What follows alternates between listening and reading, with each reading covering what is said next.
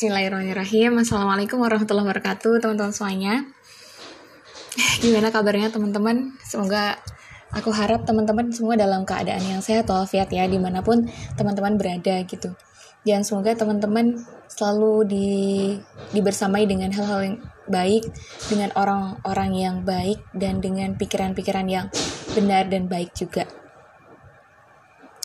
Oke, di sini aku mau bahas yang tema yang cukup menarik sih teman-teman. Apa itu? Jadi aku pengen mengulas sedikit dari tulisan aku yang pernah aku tulis ya.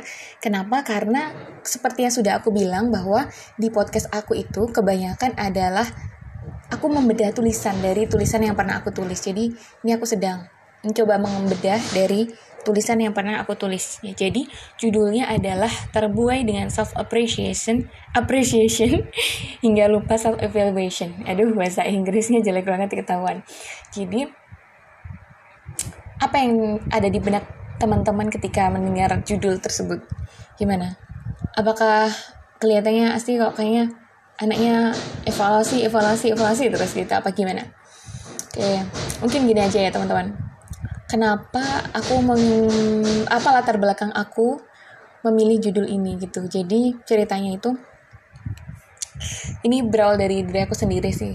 Aku sering kali untuk sering kali mengas ngasih reward ke diri aku sendiri mengapresiasi ke diri aku sendiri dan sering kali lupa. Tapi sayangnya hal itu tidak aku imbangi dengan evaluasi diri gitu. Jadi muhasabahnya tidak beriringan gitu loh dengan apresiasi diri. Padahal kita manusia itu kan pasti punya kekurangan dan kelebihan masing-masing ya teman-teman. Pasti punya kesalahan uh, apakah entah itu disengaja ataupun tidak yang kita sadari ataupun tidak kan. Nah kalau kita tidak sering untuk melakukan evaluasi apa jadinya? Kita jadinya akan menjadi orang yang sombong akan nauzubillah ya akan menjadi orang yang congkak angkuh merasa paling benar merasa sudah mencapai semuanya gitu. Padahal kita masih banyak kekurangan di dalamnya. Padahal padahal itu belum seberapa. Masih banyak orang yang ada di atas kita, masih banyak orang yang lebih dari kita. Cuman mereka tidak membagikannya aja di sosial media seperti itu. Dan supaya tidak ada rasa ujub gitu loh dalam diri kita. Kita tidak merasa lebih baik dari orang lain. Nah, itulah menurut aku gunanya kita evaluasi. Nah, kalau bahasa Islam mungkin muhasabah diri ya. Kalau bahasa kita introspeksi gitu. Jadi itulah pentingnya supaya kita tidak merasa paling benar sendiri, tidak merasa paling super sendiri, paling superior gitu. Tidak merasa sudah melakukan yang terbaik gitu. Jadi itulah pentingnya kenapa kita perlu untuk rutin melakukan evaluasi.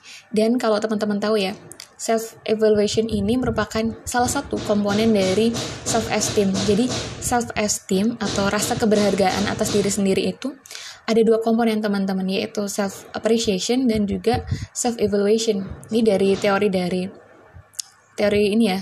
Dari psikologi itu seperti itu. Aku pernah baca. Jadi self esteem itu kan bagaimana kita tuh menghargai diri sendiri ya. Ini kerat uh, erat kaitannya dengan self confidence, self concept juga. Bagaimana kita memandang diri kita sendiri gitu loh, rasa keberhargaan atas diri kita sendiri gitu. Nah, kalau misalnya self esteem ini tidak kita barengi dengan self evaluation, kita akan merasa akan jadi orang yang paling baik gitu loh, paling merasa udah benar padahal masih banyak hal yang perlu kita evaluasi gitu. Nah, gunanya juga, oh ya tadi aku lupa, uh, gunanya self evaluation ini adalah supaya kita tuh terus berkembang gitu loh. Supaya kita terus improve supaya kita terus berusaha jadi lebih baik. Karena ketika kita tahu kita salahnya apa yang kemarin-kemarin kita akan berusaha memperbaiki ya. Menghapus kesalahannya memperbaiki supaya ke depan tidak terjadi lagi kesalahan yang sama dan semoga menjadi lebih baik. Nah itu gunanya. Kalau kita nggak tahu letak kesalahan kita di mana kita kalau kita tidak uh, evaluasi kita nggak tahu letak kesalahan kita di mana. Alhasil kita akan begitu begitu saja kita merasa sudah benar padahal itu salah. Nah itulah gunanya kita evaluasi. Gitu teman-teman. Jadi self dengan kita punya self evaluation dengan kita rutin meng, uh, ini bermusa bermuhasabah kita akan menjadi pribadi yang terus berkembang menjadi lebih baik gitu. Karena kita tiap ada kesalahan kita mencoba untuk memperbaiki menjadi lebih baik gitu. Nah selain uh, kalau itu yang evaluasi ya yang evaluasi. Kalau yang apresiasi dan kaitannya apa dengan self esteem kaitannya adalah kita jadi ada rasa hmm, berharga atas diri sendiri. Keberhargaan kita merasa kita udah secure nih oh ya aku sudah melakukan berusaha melakukan yang terbaik aku sudah um, dikaruniai banyak kelebihan oleh Allah Subhanahu wa taala gitu. Jadi kita tidak merasa dengan self esteem dengan kita punya um, rasa apresiasi kepada diri sendiri dan evaluasi kepada diri sendiri, kita akan merasa um, sudah ini loh, mesti secure, tapi juga terus berupaya menjadi lebih baik terus gitu, berupaya lebih baik lagi dari hari ke hari. Jadi nggak ngeras, nggak stagnan gitu loh. Ya kita sudah secure dengan diri sendiri, tapi kita juga berusaha untuk selalu menjadi lebih baik versi kita sendiri. Tidak berusaha menyanyi, menyaingi orang lain, tapi berusaha lebih baik dari diri kita yang kemarin. Nah seperti itulah gunanya. Kenapa self appreciation itu perlu diimbangi dengan self evaluation jadi supaya kita nggak angkuh teman-teman kalau bahasa kita mah kalau bisa disingkat itu supaya kita nggak menjadi orang yang ujub supaya kita nggak menjadi orang yang sombong gitu. Nah gitu. Nah itulah yang mendasari aku juga kenapa itu yang mendasari aku kenapa aku nulis kayak gini. Nah ini aku sebenarnya ada banyak lini kenapa aku nulis kayak gini. Maksudnya sangkut pautnya tuh banyak gitu. Salah satunya adalah aku tertrigger dari komunikasi. Jadi kan seperti teman-teman tahu ya dan sudah sering aku bilang bahwa ngepodcast ini itu adalah ajang aku untuk melatih skill komunikasi aku, skill public speaking juga ya. Ketika nanti diterapkan. Nah, jadi hmm, aku tuh ini ya sering mendengarkan lagi gitu loh. Cara aku mengevaluasi bagaimana aku berkomunikasi itu adalah ketika aku ngerekam, aku ngerekam di depan kaca. Jadi aku berkomunikasi ini aku di depan kaca, teman-teman. Aku sembari melihat bagaimana aku berkomunikasi, mimik wajahku seperti apa, terus aku mendengarkan intonasiku juga. Nah, itu kemudian setelah aku rekam, kemudian aku dengarkan lagi. Nah, terus aku seolah-olah aku menjadi orang lain yang mendengar suara orang lain gitu. Jadi kemudian aku kasih feedback terhadap tulisanku kayaknya terlalu uh, suaranya terlalu menggebu-gebu deh gitu. Kok kayaknya omongannya terlalu loncat-loncat kayaknya omongnya terlalu keras apa gimana? Nah itu aku kasih itu. Nah terkadang aku juga lupa untuk mengapresiasi gitu loh. Jadi aku sering melihat jeleknya gitu-gitu. Kayaknya kurang gitu kayak selalu ada yang kurang gitu. Nah pernah juga di satu sisi aku selalu aku merasa oh kayaknya bagus juga ya suaraku kayak gitu Terus aku jadi lupa bahwa ada banyak hal yang masih perlu dievaluasi gitu. Jadi kadang-kadang aku merasa, oh ini udah bagus nih, nggak usah dievaluasi gitu. Kadang-kadang juga ngerasa, oh ini kayaknya banyak kurangnya deh gitu. Alhasil aku tidak mengapresiasi punya aku itu.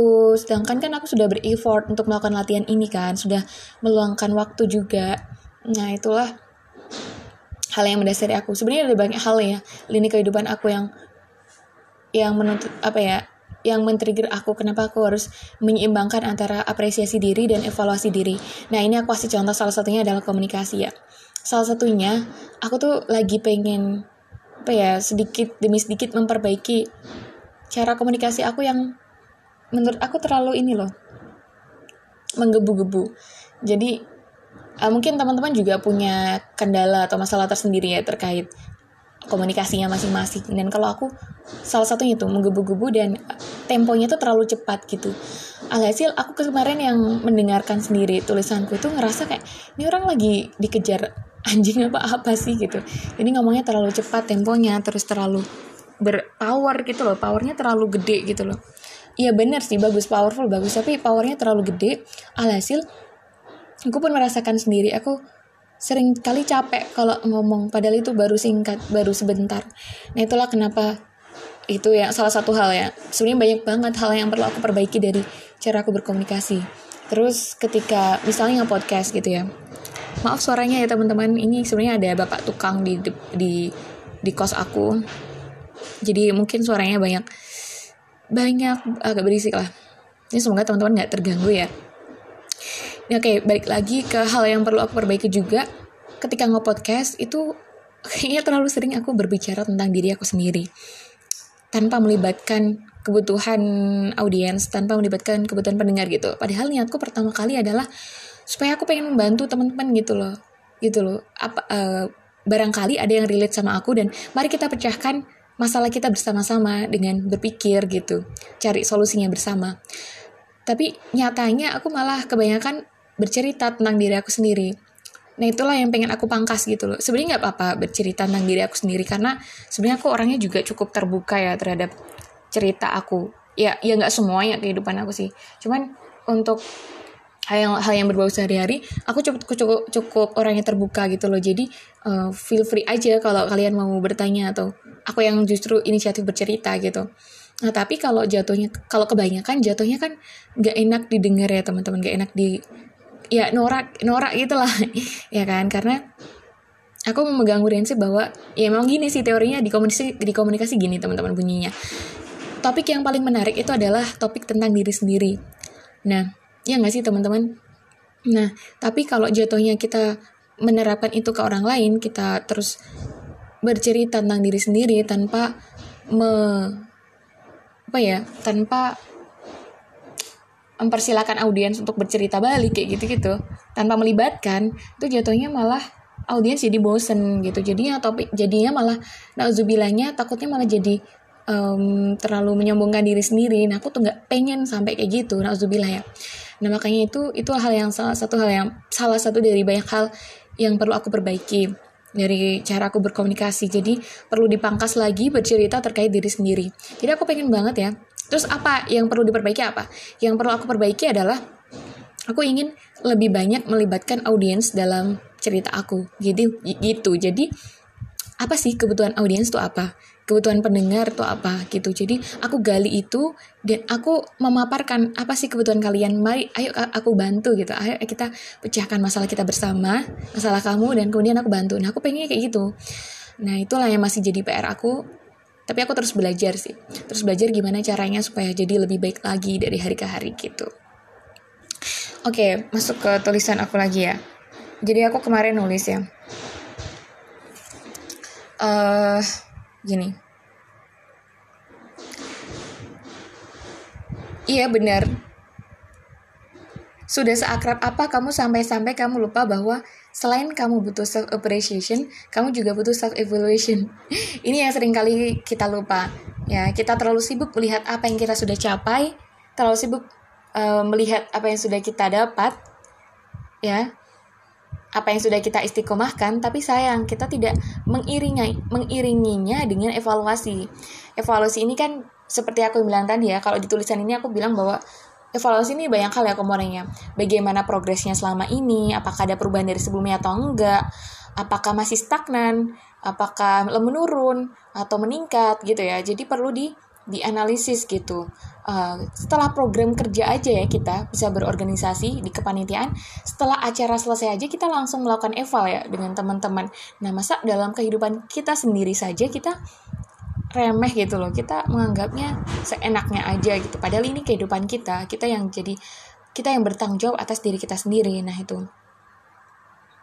Jangan sampai nanti ketika kita sudah tua ya, dan masa muda kita tidak kita isi dengan evaluasi-evaluasi terus, kita nanti jadi menyesal gitu. Oh, ternyata banyak hal dulu di saat muda, banyak hal yang belum aku lakukan gitu. Karena aku tidak melakukan evaluasi ternyata banyak kesalahan yang sudah aku lakukan gitu.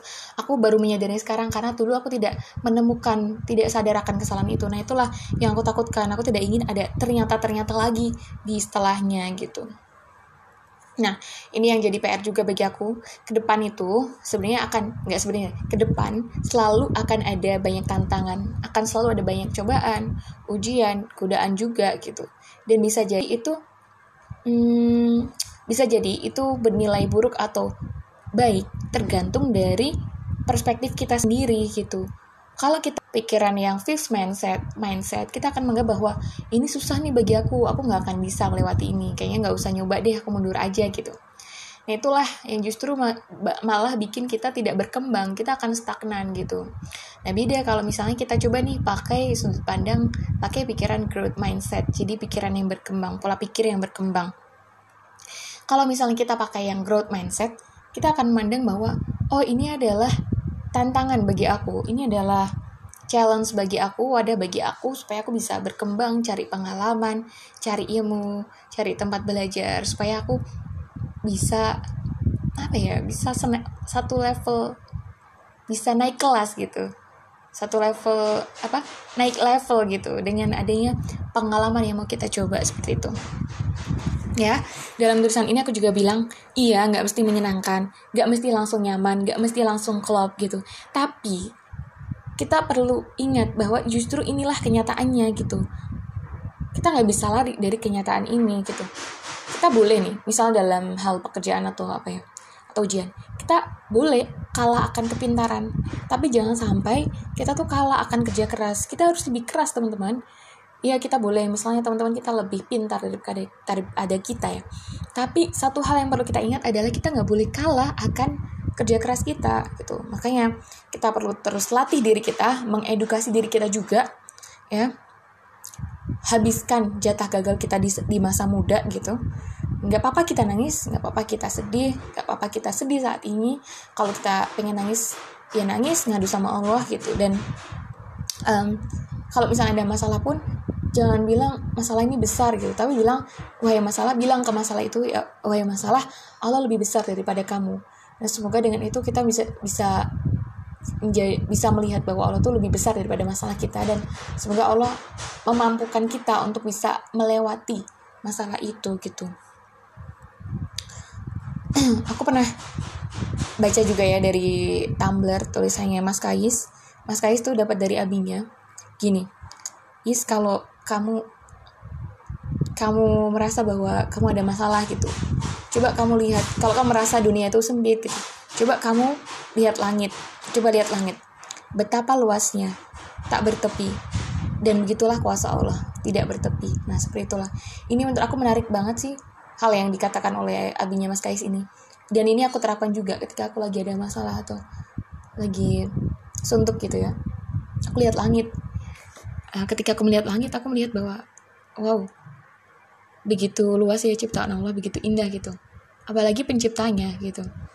Itulah langit begitu luas ya nggak bertepi. Nah begitu sama seperti itulah kuasa Allah luas dan tidak bertepi.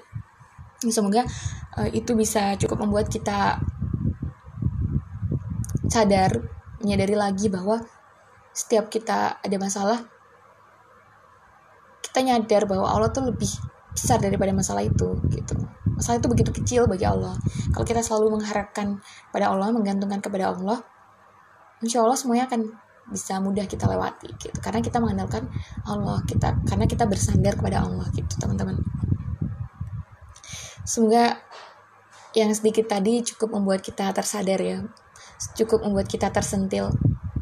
Kenapa aku bilang kita ini juga berlaku ke aku juga ya berlaku ke diri aku sendiri bahwa aku tekankan lagi bahwa kita sangat-sangat butuh evaluasi diri ya. Apresiasi diri itu perlu diimbangi dengan evaluasi diri. Supaya apa? Supaya kita tidak merasa angkuh supaya kita tidak merasa paling benar ya.